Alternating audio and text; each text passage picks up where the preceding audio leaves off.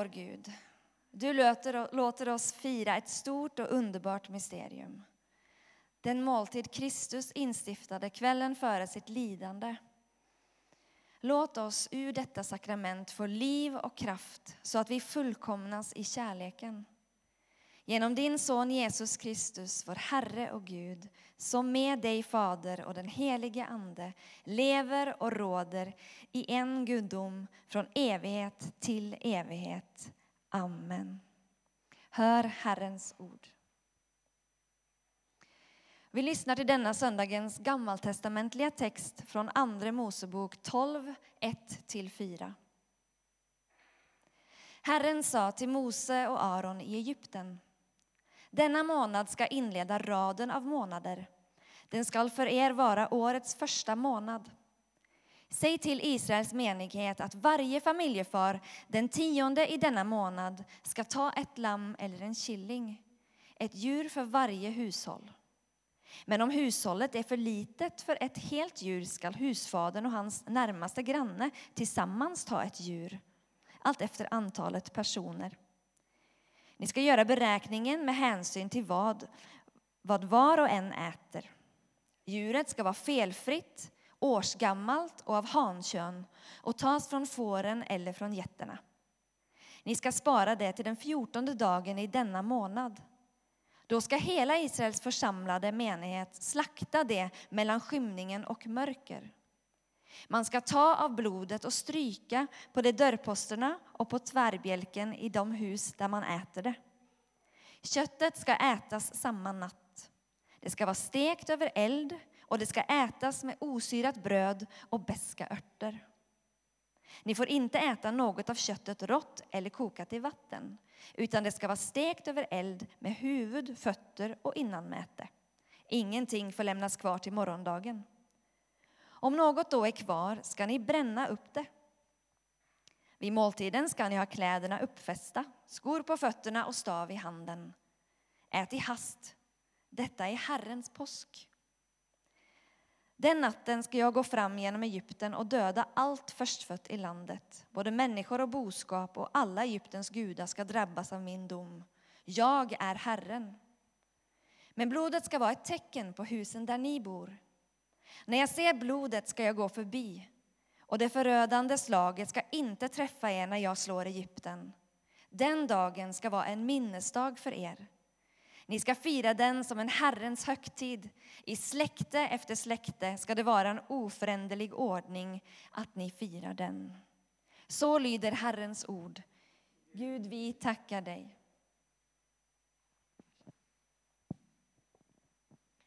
Vi lyssnar på denna söndagens episteltext från första Korinthierbrevet eh, kapitel 11, vers 20-25.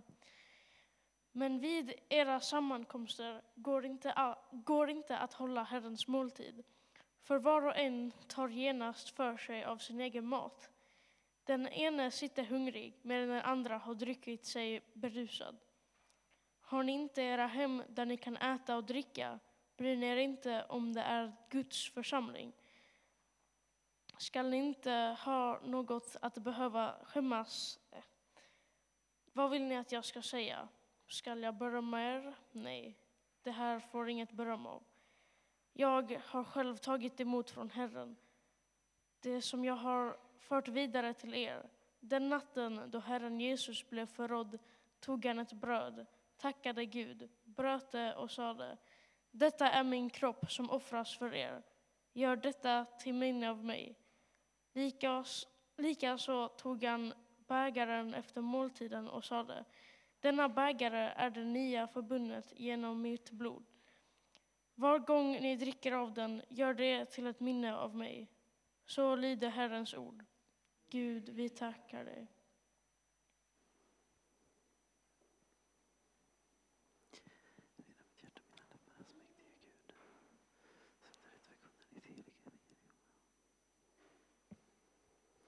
Vi får upplyfta våra hjärtan, stå upp och höra den här kvällens heliga evangelium.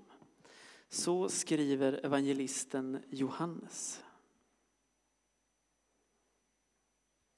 Det var strax före påskhögtiden och Jesus visste att hans stund hade kommit då han skulle lämna världen och gå till Fadern.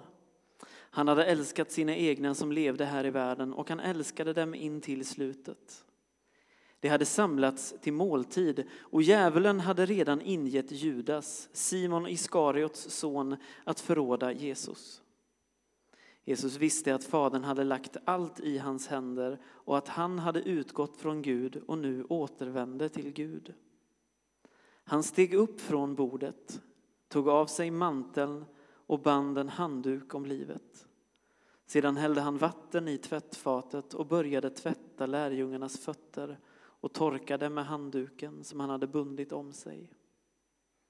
När han kom till Simon Petrus sa denne till honom, Herre, ska du tvätta mina fötter? Jesus svarade, vad jag gör förstår du inte nu, men senare skall du fatta det. Petrus sade, aldrig någonsin får du tvätta mina fötter. Jesus sade till honom, om jag inte tvättar dig har du ingen gemenskap med mig. Då sa Simon Petrus, Herre tvätta inte bara mina fötter utan också händerna och huvudet. Men Jesus sade till honom, den som har badat behöver bara tvätta behöver bara få fötterna tvättade, i övrigt är han ren. Och ni är rena, dock inte alla. Han visste nämligen vem som skulle förråda honom och därför sade han att inte alla var rena. När han hade tvättat deras fötter och tagit på sig manteln och lagt sig till bords igen sade han till dem, förstår ni vad det är jag har gjort för er? Ni kallar mig mästare och herre och det med rätta, för det är jag. Om nu jag som är er herre och mästare har tvättat era fötter är också ni skyldiga att tvätta varandras fötter. Jag har gett er ett exempel för att ni ska göra som jag har gjort med er. Sannerligen, jag säger er, en tjänare är inte för mer än sin herre och en budbärare inte för mer än den som har sänt honom. Vet ni detta är ni saliga om ni också handlar så. Så lyder det heliga evangeliet. Lovad vare du, Kristus.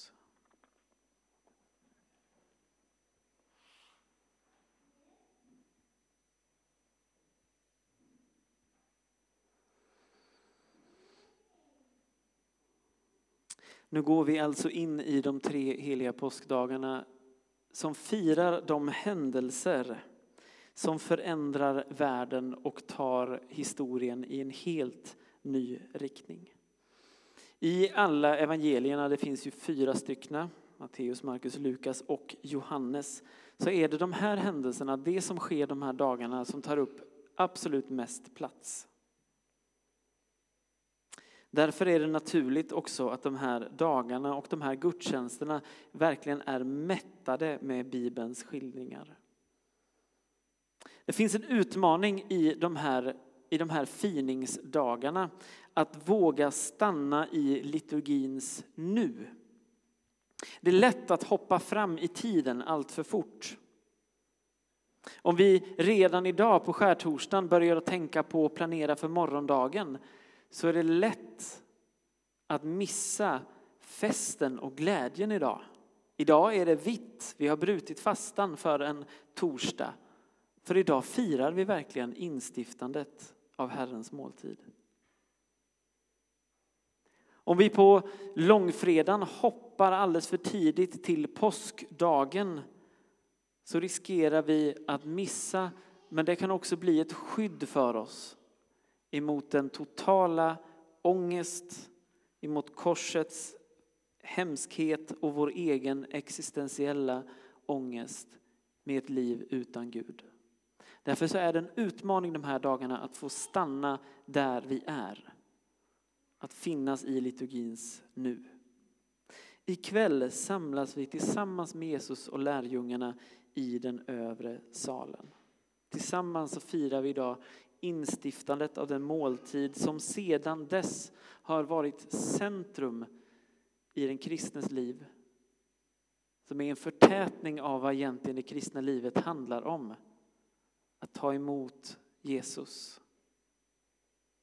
Och det har varit ett centrum i kyrkans gudstjänstliv sedan dess. I år så följer vi ju egentligen evangelisten Matteus. Vår evangeliebok är ju uppbyggd så att det är olika årgångar, tre årgångar med texter. Men så är det under påsktiden så är det fyra olika årgångar som man följer en evangelist i taget. Och i år så är det ju egentligen Matteus.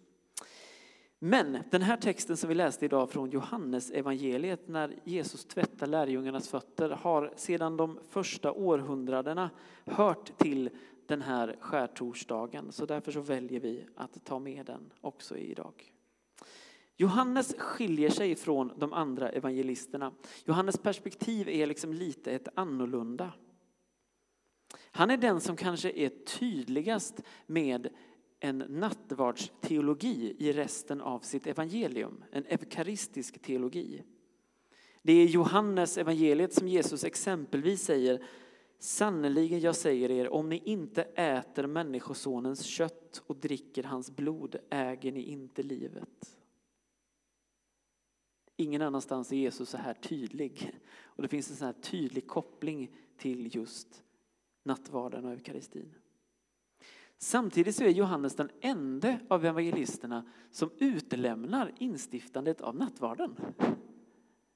Vilket är väldigt fascinerande.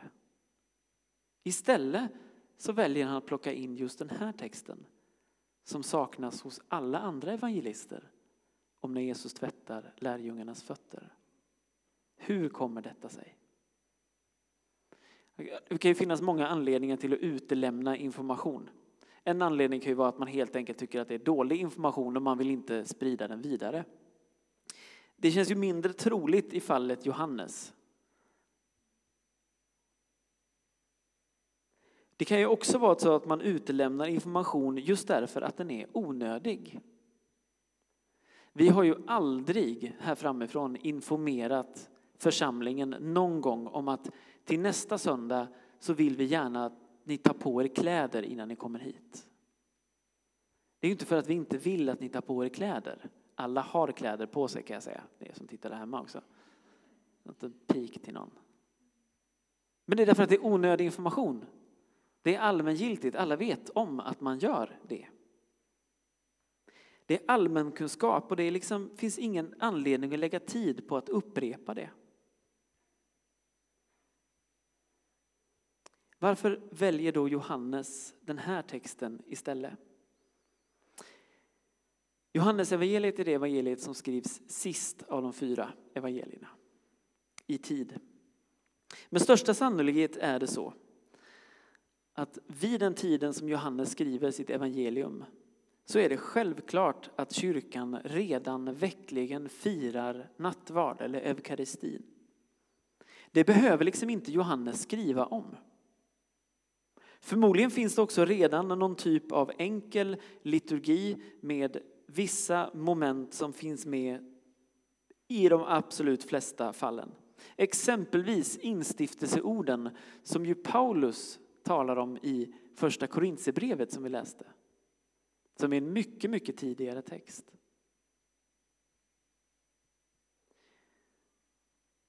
Paulus försöker ju i första Korintierbrevet att korrigera hur det går till när församlingen samlas för att fira eukaristin.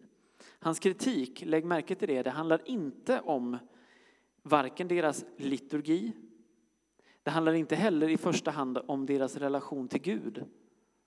Att de inte är hängivna nog eller tror tillräckligt mycket. Utan det handlar om hur de kan fira den måltiden och samtidigt leva tillsammans som de gör. Jag tror att Johannes är inne på exakt samma sak. Och jag tror att anledningen till att Johannes har med den här texten när Jesus tvättar lärjungarnas fötter, det är för att någonting har gått förlorat som behöver påminnas om.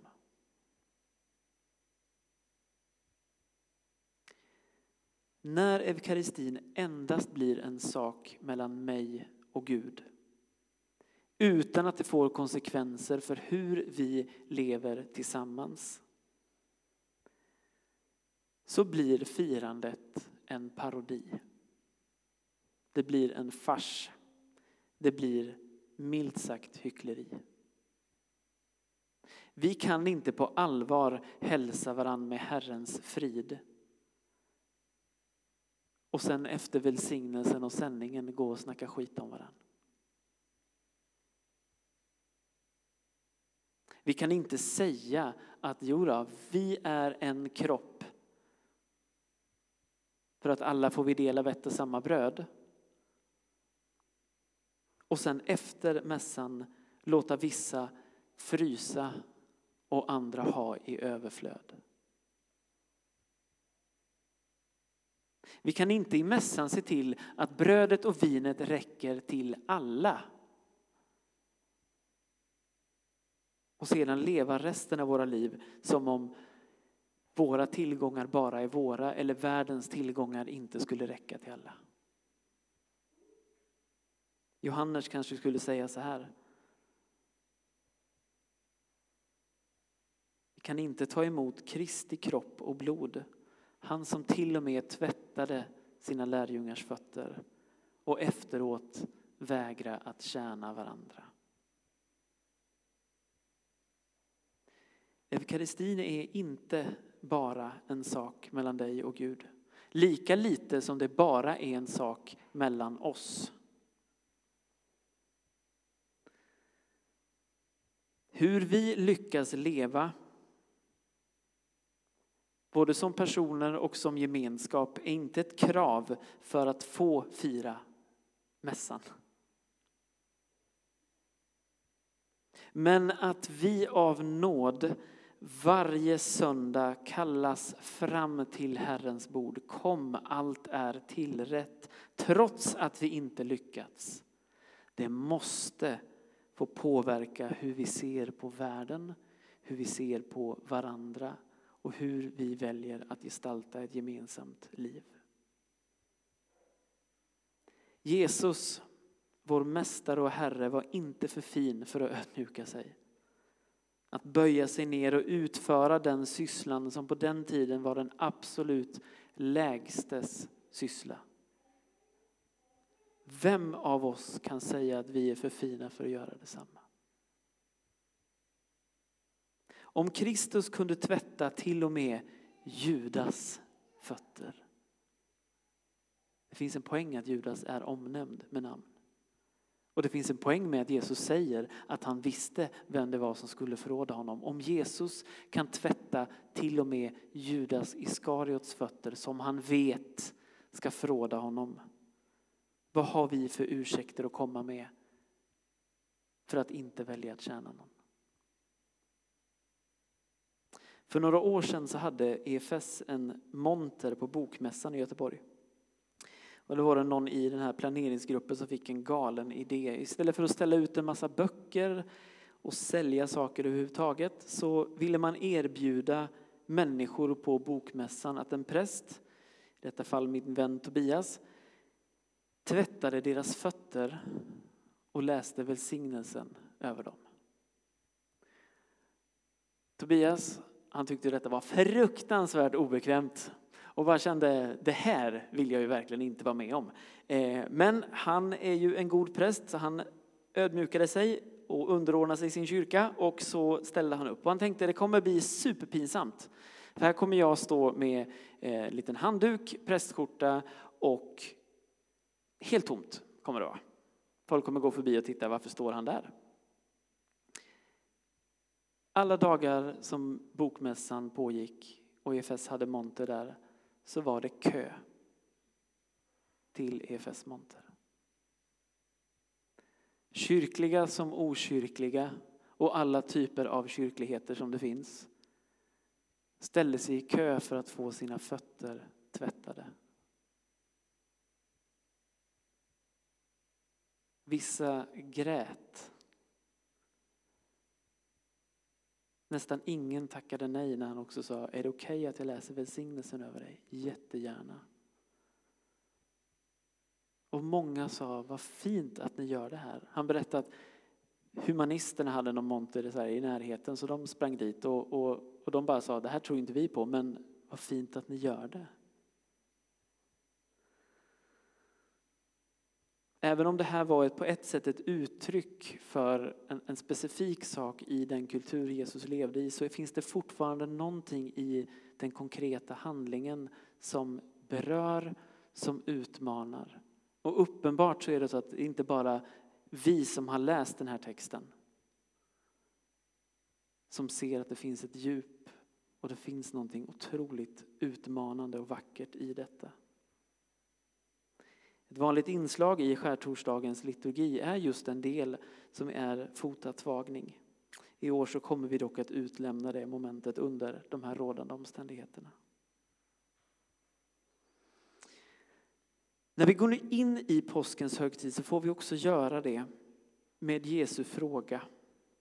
Förstår ni vad jag har gjort för er?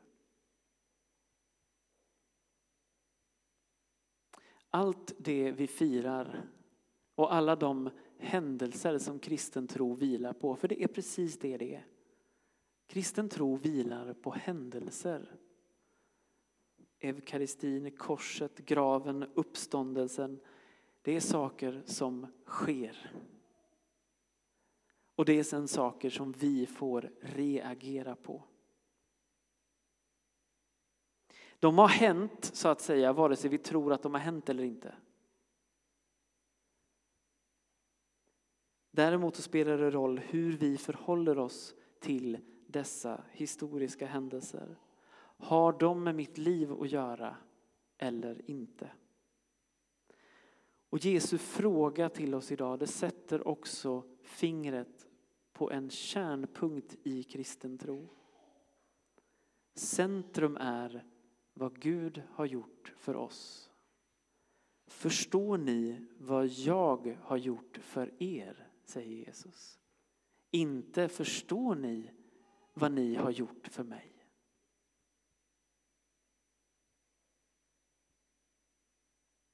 Förstår ni vad jag har gjort för er?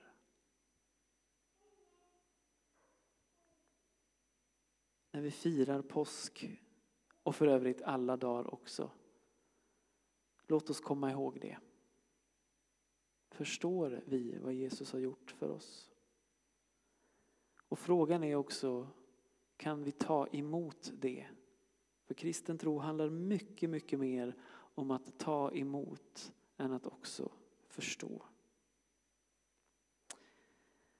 Ära vare Fadern och Sonen och den helige Ande nu och alltid och i evigheters evighet. Amen.